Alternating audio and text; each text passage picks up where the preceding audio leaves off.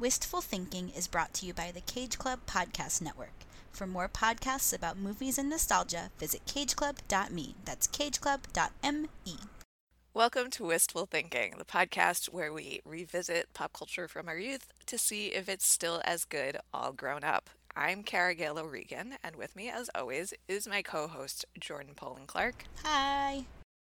And today is another TV episode where we watched a bunch of TV shows, and we're gonna talk about them. All of the TV shows have in common that they aired on Nickelodeon's SNICK, which was their Friday night? No, Saturday night. That's what Saturday. It stands for, is Saturday Night Nick. Well, there you go. Which doesn't really work, but oh, whatever. Well, that is more than I knew, so good job. I might have also just made that up. I don't know. Okay. Well, you know, it was not on a school night, right? And it was nighttime stuff, and it was for a slightly older audience, I think, a tween. But not really, because well, they would do it in the correct order. The shows that younger kids could watch would be on first, but then Are You Afraid of the Dark would be on last. Right, which we already covered. I know, and we've already covered Pete and Pete too, which was also on SNICK. Let me look up what episodes those were in case you want to go back and listen to them. Our Pete and Pete episode was going to be a two-part episode where we did. We'll do it one day. We did a Little Pete centric episode, or was it Big Pete? No, it was Little Pete. Okay, where we watched 3. Episodes that were Little Pete centric. The Adventures of Pete and Pete, that was episode 8, and then in episode 30, episode 30, I'm still amazed that we're still doing this after all this time. In episode 30, we covered Are You Afraid of the Dark? Episodes of that, and Ren and Stimpy also. Oh, yeah. That was a really early one. That was episode 5. Zach Dazan, who sang the theme song. Oh, yeah. That was with great. His mouth. Mm-hmm. That was great. Episode 5, episode 8, and episode 30 contain content that aired on SNICK. But we're going to be talking about a few other shows today that I wish we kind of had a whole episode to talk about each one, except for All That. I didn't love All That. I didn't love any of these. Really? I mean, except Clarissa, but I already knew that. Okay, so we watched Clarissa Explains It All That, Alex Mack, The Secret World of Alex Mack. Did you watch anything else? I watched Kenan and Kel. Okay. I scrambled to get my homework done and didn't quite finish it, so that's all that I did. I'm gonna give some history, unless you have it, because I have it pulled up. So SNICK premiered on Saturday, August 15th, 1992. So I was 6. Yeah, I was 6. You were 5. Wow, you were 5 when this premiered. Yeah, I don't know if I was watching it yet. And what aired? So then, the first block of shows was Clarissa Explains It All, The Ren and Stimpy Show, Roundhouse, and Are You Afraid of the Dark? I remember loving Roundhouse, and I remember having strong feelings either way about Roundhouse. I just really liked it had this set that was on wheels, and it would move around, and it was really musical, and I remember really liking all that. Interesting. It was just another a sketch show that starred a bunch of teenagers. Which is what All That was. Yeah, it wasn't nearly as successful as All That was, though. So that was the first block of shows. The next year, it changed to Aaahh!!! Pete and Pete. In 1994, Clarissa wasn't on anymore, and All That premiered. And then eventually Aaahh!!! Real Monsters got added, The Secret World of Alex Mack. I was going to watch Aaahh!!! Real Monsters, but I didn't get a chance to. I was going to watch Rocco's Modern Life, but I didn't get a chance to, which got added. So in 1995, it was very cartoon heavy. Doug, Rugrats, Rocco's Modern Life, and Ren and Stimpy. Did you know that Rugrats was heavily influenced by the Look Who's Talking movies directed by Amy Heckerling? That makes sense. Yeah. It's talking babies. And, like, I think in the second one, Twink Kaplan is looking like a sexy DD Pickles. It's great. I can see that. Yeah. Actually, just this week, our episode about Look Who's Talking 2 came out on Cinemakers, so go check that out, but maybe just listen to the first Look Who's Talking, because that one is way better, but yeah. So other shows that were on SNICK, Space Cases. I loved Space Cases. See, by the time that was on, I was, like, done with this, I feel like. Yeah, I was too, but I was like, science fiction, okay. So I watched that one. Kenan and Kel, which we'll talk about. The Mystery Files of Shelby Woo, which I vaguely remember, but this was 1997. I remember the name, but that's all I remember. Yeah, Kablam. I probably saw commercials for it. Oh, I love Kablam. That one was a really interesting and weird cartoon. I think it was claymation, maybe. Kablam! I'm thinking I can't think of it because I keep thinking of Fairly Odd Parents instead. Interesting. Oh, Kablam was weird. Okay, yeah. The Journey of Alan Strange, which I've never heard of. Animorphs, Angry Beavers, and that's it. It ended in 1999. Yeah. It ended in 1999 with a very, like, throwback lineup. Rugrats, All That, Kenan and Kel, and Are You Afraid of the Dark? Nice. Oh, I wish I had had time to watch Kablam.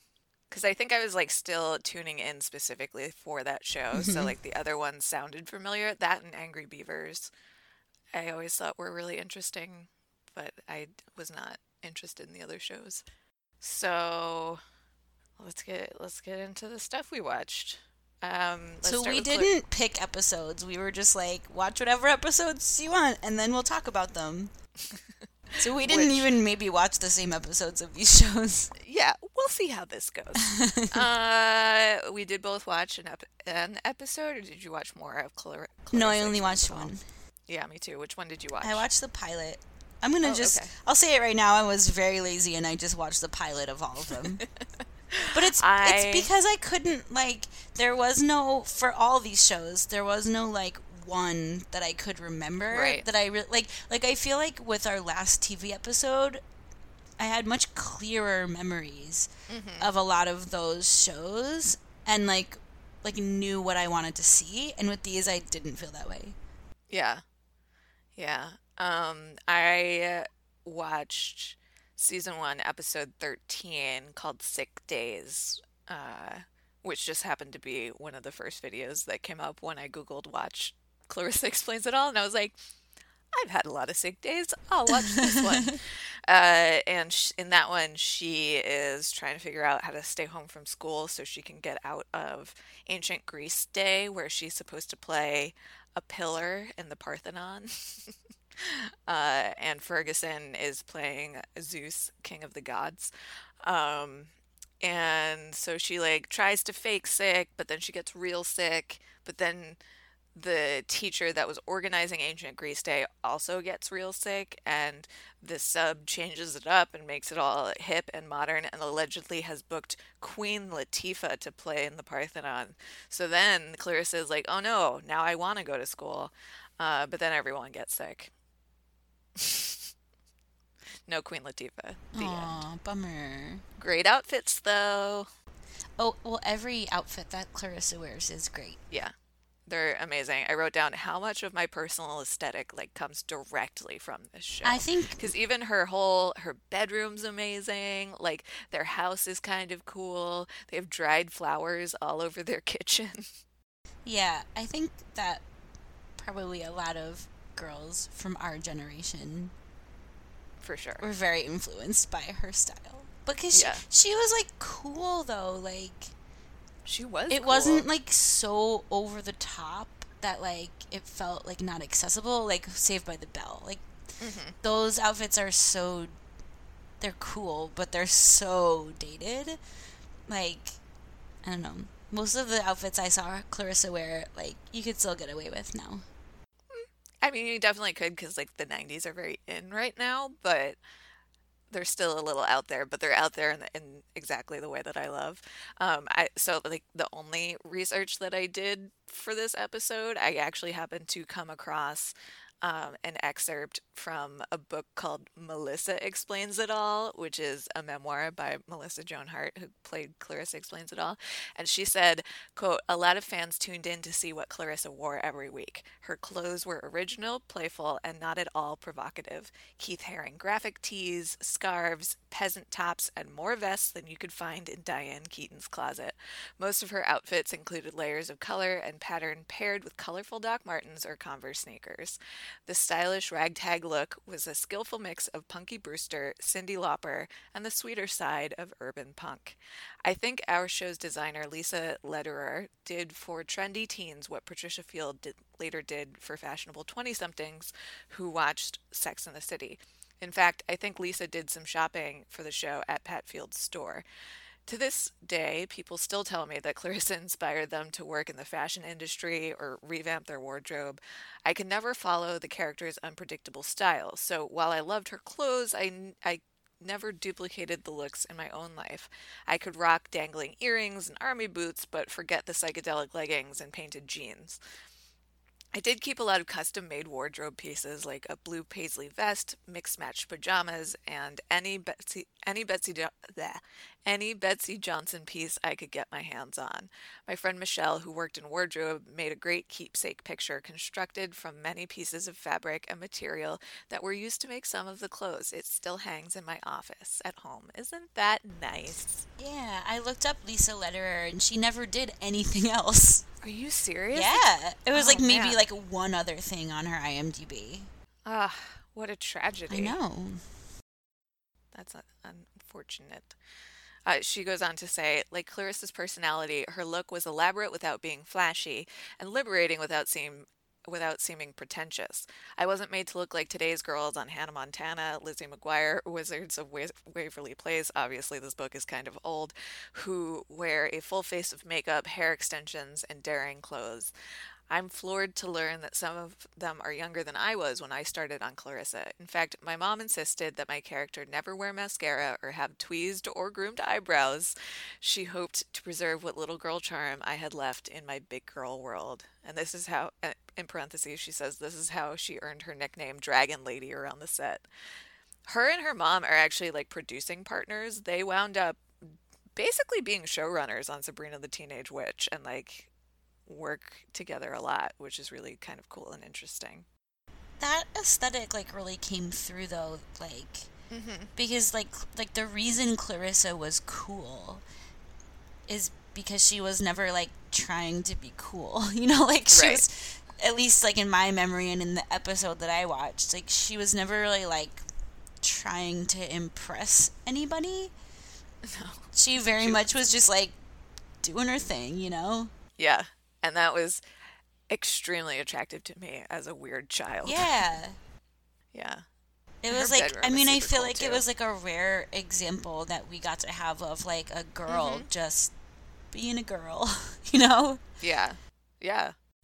Well, because we never, I guess part of it was, correct me if you remember differently, but we never went to school with her. Did we? What do you mean? If you watch the show, almost the entire show takes place at her house. Takes place at school. Yeah. Oh. So you really get to see her only inside her own very safe world. Yeah. Which is a very different. It would be a very different show if we were at school with her, or we went to the mall with her, or whatever. Interesting. I never even thought about that. What happened in the pilot? In the pilot. The main plot is about her trying to kill Ferguson because that was another level on which I deeply connected with this show, is that my brother and I are completely opposite people and we never got along. And so even though he's older than me, we had not as antagonistic a relationship as Clarissa and Ferguson on the show, because it's played up for television, but I was yeah, my brother sucks too, he's a real dweeb.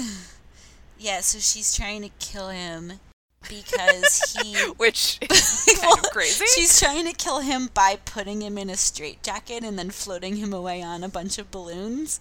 Interesting. Because he brought her bra to school for show and tell. Oh, you know what?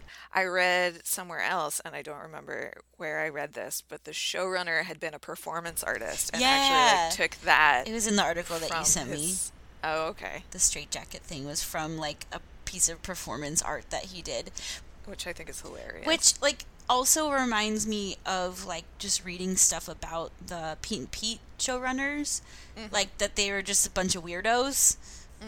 In a fun way, which is very clear, like based on the show that they made, and same for Ren and Stimpy, and and Rocco's Modern Life actually, because I don't know anything about the people who ran that show, but just my memories of that show. That show is really weird. Like I feel like that kind of like weirdness of like artists like making a show probably doesn't exist in. And Nickelodeon anymore.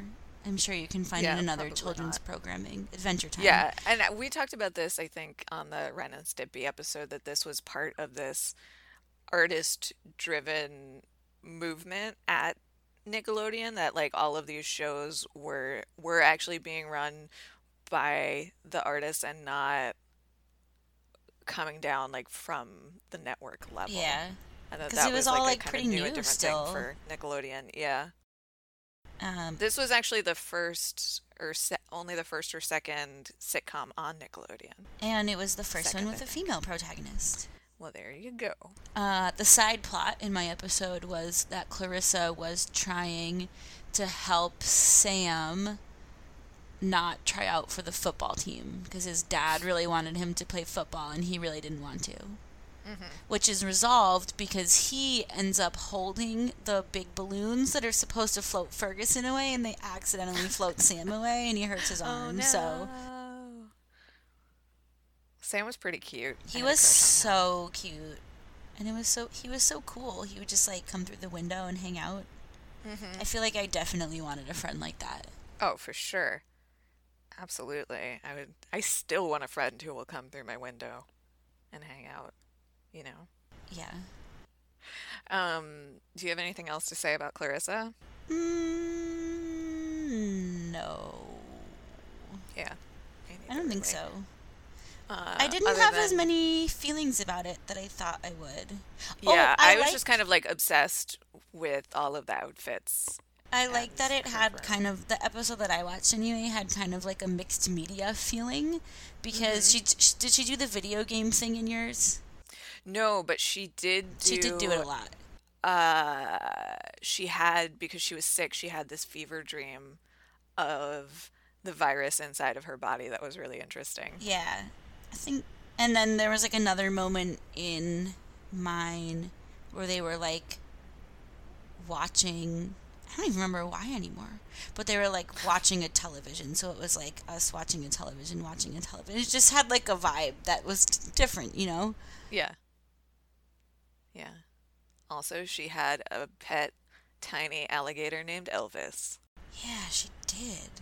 And for some reason, in the episode I watched, Sam brought over an empty aquarium and a plastic bag full of his fish and then set it up in Clarissa's room for some reason, even though it was his. I don't know why. In my episode, they were still, like, super young. And the first time he climbs through her window, she's like, "That's Sam. He's still waiting for puberty to hit," like just or something like that. Because like his voice is like barely changed. Like they're still really young. Yeah. Interesting. I feel like Clarissa had a big effect on The Secret World of Alex Mack. Like it was like. Not the same character, but definitely, like, in a similar vein. Like, maybe just because they both had, like, straight blonde hair. Yeah, I think they're... and wore flannel, but... I think they're pretty different. Yeah. I mean, well, Alex Mack was, like, a more sci-fi thing. You watched the first episode of that? Yeah, so in that episode, it's like her first day at a new school, maybe her first day of high school. I think she seems I was like confused. She maybe already has a friend there. Yeah, I was confused about that because she already had like a close friend, but they were treating it like it was a new. Everything else was new. I was confused. Yeah. I don't know. That was confusing. But anyway. But that she also has a male best friend. Right. Well, because obviously boys aren't going to watch a show you can just have girls. Well, something I read about Clarissa basically said that Clarissa disproved that fact. Like, but just having that show exist was like, oh, no, yeah, boys watch this. Well, yeah, but that's because they had Sam on it. That's not why. Sam was hardly ever on it. Okay, whatever. But like, that's how they got away with having that show is like, but she has this guy friend and she's like cool enough to hang with the guys. Yeah, I mean, yeah. You know, there is a line in Alex Mack that made me really mad. Oh, yeah? I forget, though. I interrupted you. You can explain Alex Mack first. Oh. So they, like, live in this town with a big biotech company, and her dad works there? Yeah. ? Mm-hmm. But she's walking home from school, and we've seen it's, like, kind of cutting back and forth between her everyday teenager life and then also what's going on at this company, which is clearly run by bad people, mm-hmm. and they are trying to ship this top secret chemical somewhere, but their delivery guy is an idiot, and he's kind of an idiot, but also they were just like really mean to him and told him that he couldn't take his lunch break, and so he was trying to eat and drive the truck at the same time.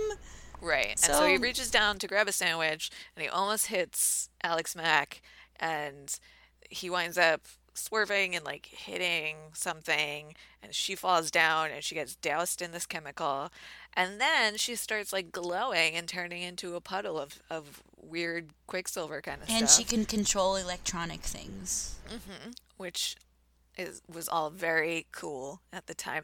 And actually, I thought that the like effects in this were really good for like 95. They're not bad, yeah. Or 96 when that came out.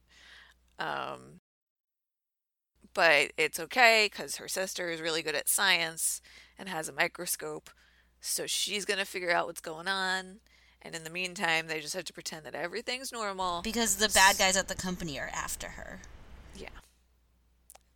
But the thing that I really liked about that is that the episode ends and her sister, who share a bedroom, are like in bed, and they're going to bed, and they're talking about someday making the cover of Scientific American. And I was like, yeah. So I liked that. I really loved that show when it was on. Yeah, this is the one that I actually ended up having the most feelings about. The most, like, you know, the feeling of, like, oh, part of this lives in my heart somewhere. Yeah. Yeah, like the theme song. Yeah. And, yeah, and all the theme music, actually, that plays, like, a lot during the show. Yeah. But there is a line that made me so angry. She was, like, walking with Raymond after school, and he was like, I'm going to go to band tryouts. And she was like, well, band tryouts? Why? And he was like, blah, blah, whatever, I have to, and I might meet some girls. And she was like, I'm a girl. And he said, you know, girl-type girls. Mm. Which just made me so mad. Yeah, because she kind of dresses like a tomboy or whatever. Well, he was implying that she wasn't a real girl because he wasn't sexually attracted to her. Yeah, no, I understand that. But, like, I think that they were actually kind of making a few nods to her gender being, like, somewhat ambiguous, because even the truck driver, like, couldn't tell them whether the teen he almost hit was a boy or a girl. Because she had a hat on and a flannel shirt. I mean, it was the 90s, you know. Everybody was wearing baggy clothes. Yeah, it's true. But she is also, like Larissa Olenek is, like, strikingly beautiful. Oh, she's so cute. Yeah. She was in, what was that thing that we watched? She was in something that we watched? Mm-hmm. Baby-Sitters Club movie. Ooh, yeah, she was. Which was episode... Ooh, I forgot. There are so many episodes I forgot. I know, it's so wild. Episode 17. So if you want to go back and listen to that, it wasn't a great movie, but, you know, she's cute. She plays a very different character in that, I think. Like, she's kind of a brat. She starts out as kind of a brat in this, too. Well, she's a teenager. She's a teenager in The Baby-Sitters Club, too. Yeah, that's true. Anything else about Alex Mack? Jessica Alba's in it. Oh, really? What? Yeah, the girl Jessica is Jessica Alba. Who's Jessica? She's like the girl that's mean to Alex after school. There's like a big group of girls standing, and they shot that scene very weird. So like Alex is walking with Raymond, and it's like it's one shot, and they're walking towards the camera, but between the camera and them is like a large group of girls in like gym outfits, and rather than shooting it from a different angle, they just shoot through this group of girls until like Raymond and Alex are close enough to the camera that you can see them. But I remember thinking that it was very weird, like a really weird choice. Let me look at it real quick because I just found it. I happen to have the window still open. Oh, because she's walking on like a basketball court? Maybe that's... Are they playing basketball? Oh, that is Jessica Alba. Wow. Yeah. So she was like, I assume, a girl who continues to be mean to Alex. Yeah, I don't know. Oh, yeah, no, they shot through the group because they were playing basketball. But why? I don't know. Who cares? Yeah, but I think it's like... To show that, like, Alex is just, like, cutting across an active basketball court? I don't know. But she meets a cute boy. Yeah, she does meet a cute boy. Oh, my goodness. And has to talk to him about not being into troll dolls anymore. Now I remember this scene. Yeah. And that's right before she gets doused. Yeah. Anything else about Alex Mack? No. Okay. How about All That? I also watched the pilot, which had TLC as the musical guest. Mm-hmm. And so, because I watched the season 4 episode, their theme song was always TLC. Yep. This is all that. This is all. Okay, anyway, continue. Remember the one time we were like, maybe we should just sing all the theme songs. and then Zach did it for Ren and Stimpy, and Desiree sang Growing Pains. We all sang Growing Pains, and you were crying.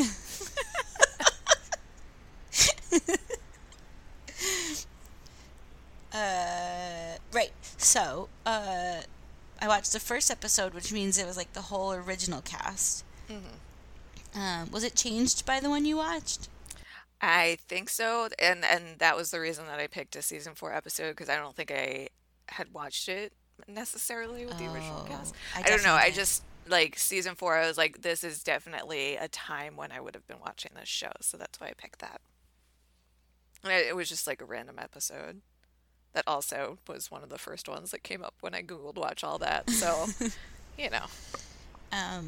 This one, the one that I watched didn't have any...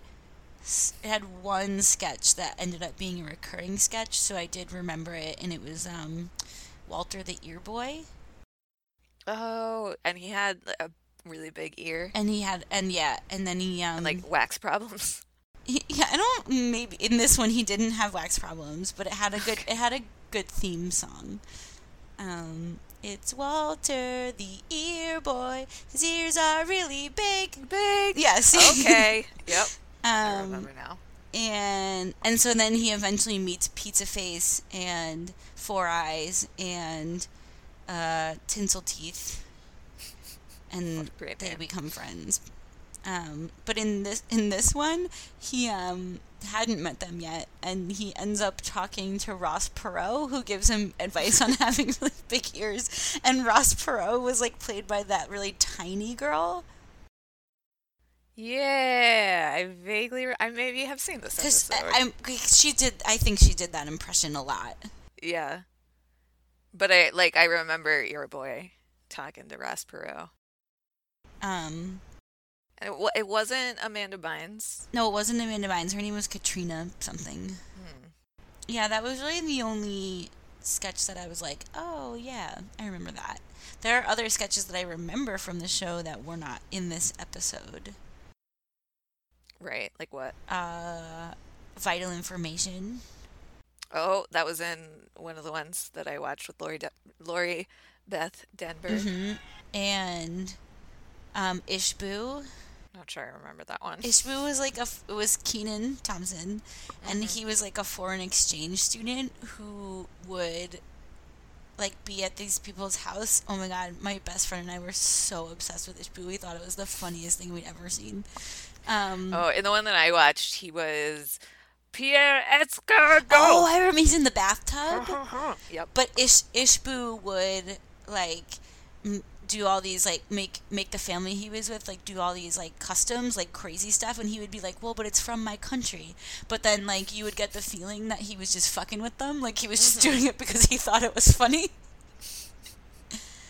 Good for him. Oh, yeah, I forgot about Pierre Escargot. And then there was that Amanda, the one that Amanda Bynes did, Ask Ashley, where she would yell. Yeah.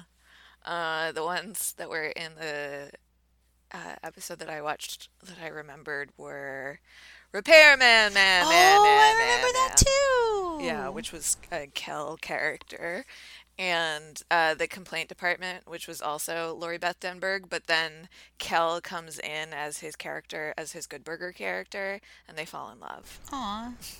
Yeah. But first, Amanda Bynes is in there trying to return a hat, but she also has her dog. And Lori Beth Denberg is like, oh, this is a weird hat. But she takes the dog and, like, throws it down the defective shaft. So, that was it.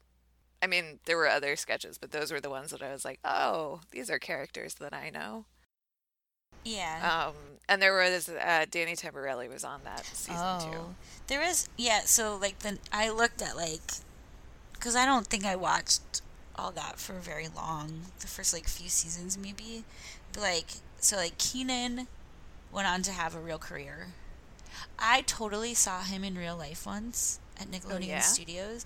I one time was backstage at. They used to do this show. Backstage or underground? What? Oh, never mind. Nickelodeon Studio, like the theme park or not the theme park? Like it was at Universal Studios. Okay. Because backstage at Disney World is just underground. I don't think we were underground.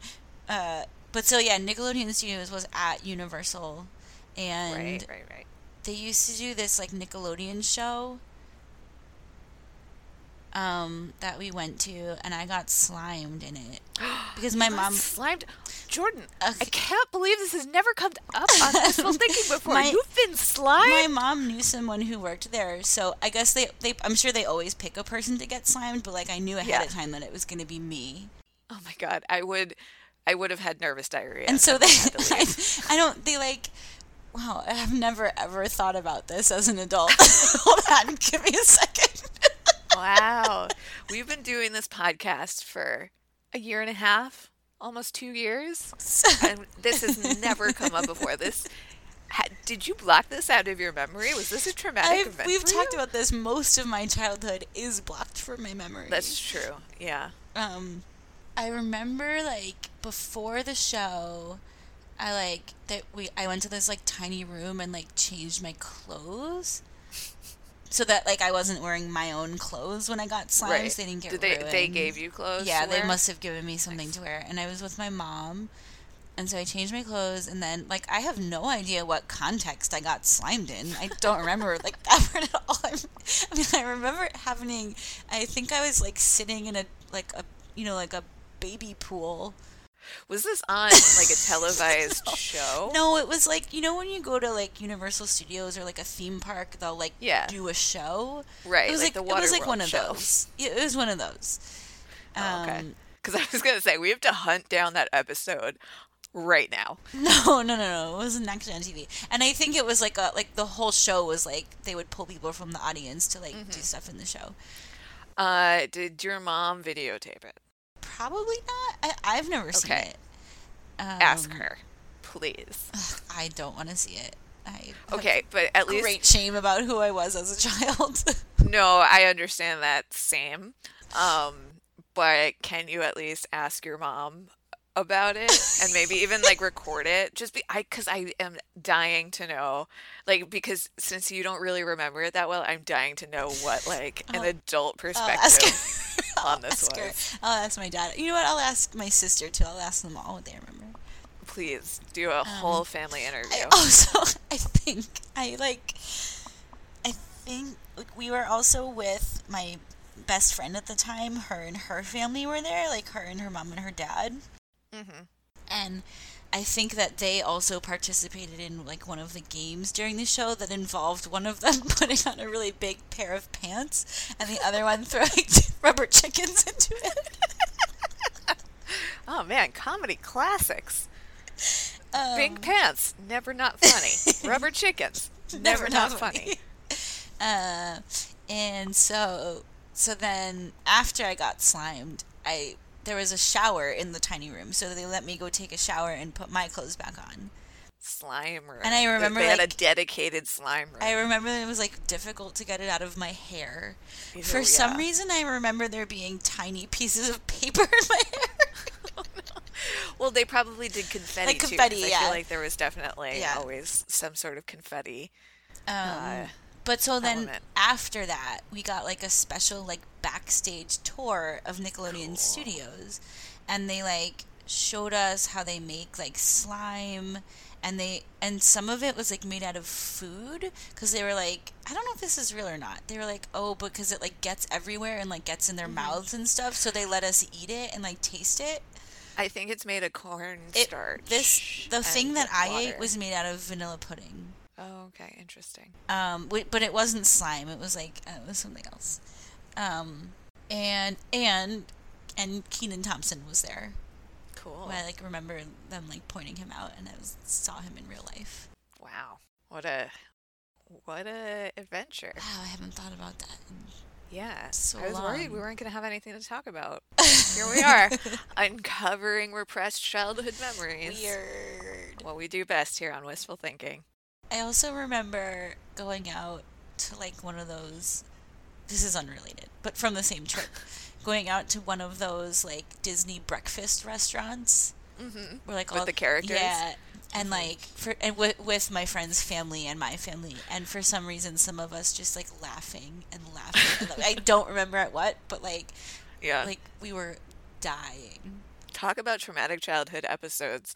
I was in Disney World. I think I was maybe 3 years old, maybe a little bit older, but we were at breakfast at one of these places, and I was eating Cheerios for breakfast, and I got up to go to the bathroom, and when I came back they were gone because the waitress had taken them away, and for some reason that was like deeply upsetting to me because you were 3 and that was your food. Yeah. Would you ever go to Disney World now? Oh my god, no. Me neither. I mean, this is just, you know, I get that I know that people are into it, but it's not for me. I'm not that into Disney to begin with, so there's that. But then also, theme parks in general, amusement parks in general, not that amusing to me. Same. I can't stand up for a long period of time, so that's a problem, especially when it comes to like standing on lines. Also, I'm very heat intolerant, so that's a problem. Very sensitive in the sun, so it's just a combination of like bad situations for me, so I've just kind of never really enjoyed a theme park. Epcot, kind of cool though. Yeah, that's my take on it, because it has like all the different also, like international but like things. I have all the same problems with theme parks. I mean, for me, it's because I just, like, don't like any of those things. Like, I don't like standing up for like, I don't mind standing up for a long time. Clearly, yeah. I'm an acrobat. Well, no, I mean, there's a total difference between standing up and moving around. Because, like, so the reason I can't stand up for too long is that my body is stupid and doesn't know how to send my blood back to my brain. Mm-hmm. And so it like settles in the bottom half of my body, and then I get really dizzy and sick. But if I'm moving around, then your leg muscles are like helping send it where it needs to go. So, like, if your body is, like, moving and circulating, that's okay, but any activity that's, like, a lot of standing around is just bad news bears for me.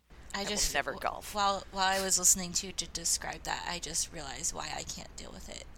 Why? Like, I get very overwhelmed. My senses get overwhelmed really easily. Also that, yes. So, like, between, like, the heat and the noise and the, like, just, like, sights and smells, yeah. Like, I don't have a problem with any of those things, but I need to be able to, like, have a break from it. And you can't do that at those places. You can't. There's, like, no escape. No, there's nothing. Except I do love the bathrooms in Disney World because... So we went to Disney World, I think my freshman year of high school, like on our band trip. We like did marching band things like in Disney World and stuff. And that was the year that 9/11 happened. So no one wanted to fly. So we took a bus to Florida, which was literally a 24-hour bus ride. That's really far. It was so bad. And my band director really loved, what's that place? We called it the Honky Bucket, but that's not its real name. Cracker Barrel. And so, like, we were just stopping at, like, Cracker Barrel after Cracker Barrel, which is all, like, really greasy, you know, like, Southern food. And it was like either that or fast food that we were eating. And so, you know, my digestive system doesn't like those things very much. So I was in a great amount of distress, and I found it very relieving that anywhere in Disney World you can walk into a bathroom and there are 9,000 stalls and there's all of this flushing noise and water running and people talking, and it just I found to be quite a nice place to poop. That's good. I'm glad to hear. I also can't believe that it's taken this many episodes for us to talk about pooping in public places, but here we are. Well, it's not super related to nostalgia. Maybe not for you. That's fair. How did we get here? Oh, we were... I don't know. I was listing famous people from All That. Oh, yeah. Because Kenan wasn't the only one. True. Although he's the biggest star. I mean, maybe Amanda Bynes, but for different reasons. Yeah, but she's pretty well known. Nick Cannon was on All That. Oh, I didn't know that. I didn't either until I looked it up today. And there was one more person, but I don't remember who. Oh, maybe it was just Danny Tamborelli. Jamie Lynn Spears. Oh, like way, way later. Yeah. Right? Yeah. That's it. Because All That was like our generation's version of the Mickey Mouse Club. Even though there was a Mickey Mouse Club. Neil Brennan was a writer on this. I am just reading the writers now. I didn't read the writers before. Wait, Neil Brennan, who, like, co-created the Chappelle Show? Yeah. Wow. Interesting. Let's see who else. Let's see if there's anyone else good. Taron Killam, who was on Saturday Night Live. Funny. I don't recognize any of these other names. Danny Tamborelli was a writer. Interesting. What did you just say? It was what? It was like our version of the Mickey Mouse Club? Yeah, kind of. I feel like, I felt like it was trying to be like just a kid's Saturday Night Live. Oh, yeah, that's a thing. Even like some of the sketch. I mean, as you know, SNL is not great sometimes. Like, there were it's... What? You know, I think that it gets like a worse... rap than it deserves because they just are churning out so much content at such like a fast. But it just means that like, some of most of it's going to be bad. Yeah, it means just some of the sketches are really bad. Yeah, and I feel like there were some sketches in the episode of All That that I watched that I was like, that's almost an SNL sketch, like without really any changes. Yeah, interesting. Speaking of SNL, the other day I watched A Night at the Roxbury, which came out of an SNL sketch and was one of the many Lorne Michaels produced comedies. But guess who else produced it? Amy Heckerling. Even though I totally already told you. Yeah. I wouldn't have guessed that, though. Yeah, no, me neither, until I saw it, and I was like, oh no, this is definitely, this has her all over it. And it's rumored that she also, like, ghost directed some of it, and I can totally see it. But, like, so many of the actors that she works with are in it. Like, Dan Hedaya kind of plays the same character that he does in Clueless, except in this movie, he is, I really got a kick out of this, he owns a fake flower shop, and so he's like this angry florist, and it's great, and I really liked it a lot. It's still very funny. Not all of it is super funny, but there's enough there that it is worth revisiting. Also worth pointing out about All That is that it's very diverse. Mm-hmm. I mean, there's more diversity in the cast than there is on Saturday Night Live, for instance. Yeah. And a lot of shows on television. Other things. Yeah. But, like, not as much as there should be. Like, I don't think there are any Asian characters. No, I know. And also, a lot of the humor really relies on cultural stereotypes. Yeah, stereotypes. Yeah. That are problematic, but hey, it was in the 90s. So I mean, yeah, like watching all these shows is like, you could just make lists of like, oh well, you definitely can't say that now. Like, yeah, this definitely wouldn't fly anymore, for sure. And then, so do you have anything else to say about All of That? No. Oh, did they, in my episode, they did this thing that were like, it was just all these like quick like things cut in between sketches, and it was like famous actors of the time just like saying one word. Oh, weird. I don't even remember what they were saying. In my episode, yeah. But in my episode, it featured Brian Austin Green. David Silver himself. And Joey Lawrence. Nice. Which was weird, but like gave it like a really specific like style, though. Yeah. Interesting. I saw Brian Austin Green in something recently, and I just cannot see him as anyone other than the character that he played on Beverly Hills 90210. Did you watch that show? Oh, yes. It's so good. I never saw it. Oh, it's wonderful. I didn't really watch it when I was on, I think, because we were too young for it when it was on. Yeah, but I watched it. I've seen it, the whole thing, multiple times. There's 10 seasons of it, and it's so good. It's ridiculous, but it's wonderful, and it's like just so of its time, and the fashion, of course, is amazing. The hair. Yeah. Donna Martin graduates. Let's graduate from All That. You also watched, what was the other thing that you watched? Kenan and Kel. Yeah, how was that? Yeah, I had like no feelings about it at all. It's just, this is how dumb I am. In my brain, Kenan and Kel and Good Burger were the same thing until I started watching it, and I was like, oh, yeah, no, I get it. This is a different show. Wait. Good Burger was a movie. Yeah, I know. It was also a sketch on All That. Yeah. Did they not do Good Burger sketches on Kenan and Kel? Was that a sketch show? See, okay, good. You're as confused as I am. No, it was just a show about, like, Kenan and Kel, and they were friends. Oh, really? And they did wacky hijinks together. Oh, okay. In the episode that I watched, they were trying to buy a car. Huh.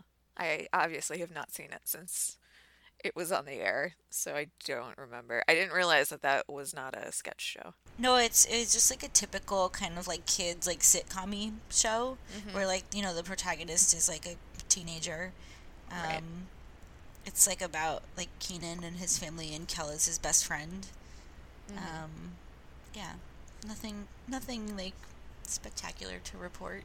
What happened in the? Oh, you said they were trying to buy a car. They schemed to try to buy a car.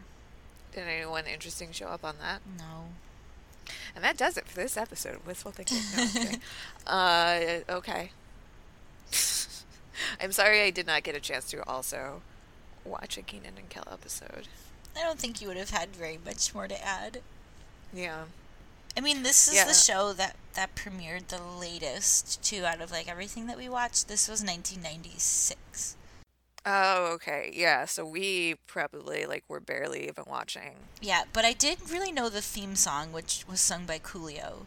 Oh, yeah. I couldn't sing it for you, but I remember that it was by Coolio. I can't think of it. I just keep thinking of other Coolio songs. Hold on, I'm going to listen to it. Oh, I have it in these headphones. Weird. Yeah, it's whatever. I feel like our underachieverness was really on display this episode. Well, yes. My congenital inability to do homework. I have that, which somehow too.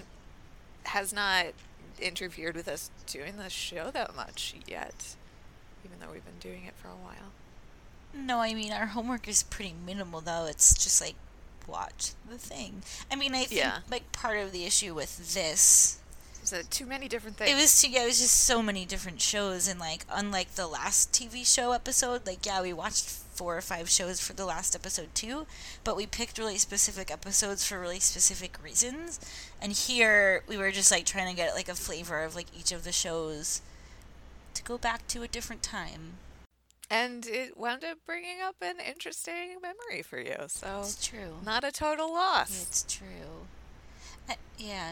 I tried to think about, like, I tried to have memories of watching SNICK specifically. Yeah. And the only memory that I have of watching SNICK is watching the Halloween version. Oh, that's what I should have watched. What was the Halloween version? Well, they would, like, I think it was maybe, like, a specific year, even, like, the year that Aaahh!!! Real Monsters premiered, which I think they did, like, on their, like, Halloween programming. And it was just, like, spooky, fun, Halloween-y things, you know. Predates the Dancing Pumpkin Man, but I'm sure he would have been there if he existed. The Dancing Pumpkin Man. You know, that gif of that guy, who's like wearing a black jumpsuit and has a pumpkin on his head, and he's just doing goofy dancing. I just had to Google it, but I do know. Yeah. Which was just from like some sort of like public access channel in like Oregon or something that wound up on Tumblr and like became, you know, he's the king of Halloween. Or I guess that would be David S. Pumpkins. Well, now, yeah. I miss Halloween. It's almost Christmas, and I don't like Christmas. I think it's stupid, and I want it to be Halloween again. My only memory of SNICK is being at my best friend's house, and we would like get to stay up late and like watch it in her parents' bedroom, and we would make a lot of popcorn. But, like, I'm trying to, like, have feelings attached to that, and for some reason I only have negative feelings attached to it. Oh, no. What kind of negative feelings? Like, well, she was a friend who, like, moved away, and it ruined my life. Oh, no. Which happened to me more than once when I was a child. Oh. Because she, like, just loved me so hard. Did you ever have a friend like that? I have another one now, but I think between her and the person now, I didn't have any friends. No, I had one other friend like this. Yeah. But she, like, she, like, physically loved me so hard. Like, she would, like, hug me so hard I couldn't breathe. But that was just how she showed her love. Yeah. I don't think I had any friend. I never had any friends that felt that closely or intensely, I think, like, as a child, but I definitely did in, like, college and in my 20s. Oh, we were, like, very weird, mismatched soulmates. Aww. Because we were totally different. Like, she was so happy and, like, pretty and, like, had a really nice family that was, like, really happy. And she was, like, an only child and had a dog. We were just, like, so different in so many ways. And she made me feel, like, normal, you know? Yeah. And then she moved away. Yeah, I can see why that would be a tremendous loss. What age was that? She moved away when I was 12. Oh, that's a bad time for that to happen. Yeah, it was in 7th grade. But I also remember that, like, sometimes I would, like, try to like things that she liked, even if I didn't really like them. Mm-hmm. And I think Aaahh!!! Real Monsters was one of those things. Oh, interesting. So, like, that's also a memory that I'm having about watching SNICK with her. Yeah. I loved Aaahh!!! Real Monsters. It's so weird and gross. I don't know why I didn't like it. Well, we'll have to do that on a future episode. Yeah, and we could do a cartoon-centric one. Like I would love to watch a bit of Rugrats again, and of course, Kablam. And we didn't watch Doug yet, did we? Oh yeah, also Doug. That was a real weird show. He had that weird, like, older artist sister Judy that wore a beret all the time. Yeah, and like all of his friends were different colors. Mm-hmm. Do you have any more feelings? I mean, of course I have more feelings. They never end. Yeah, that's true. Do you have any more feelings that you would like to talk about on this episode of Wistful Thinking? No, I don't think so. Okay. Well, if people wanted to find you, where should they look? They can find me on Instagram at JordoPC. And you can find me also on Instagram or on Twitter at Bimpse, BIMPSE. You can find the show at WistfulPod. And, I don't know, send us an email or something, wistfulpod@gmail.com. Tell us, do you have feelings about SNICK? Do you remember having feelings while watching SNICK? How you feeling in general? Did you ever get slimed? Did you ever get slimed? Were you ever at a sleepover watching SNICK and then had too much anxiety and felt like you were going to slime yourself so you had to go home? Because if I'm being real, that I have that memory. Yeah, do you have memories about pooping at Disney World? Let us know. wistfulpod@gmail.com.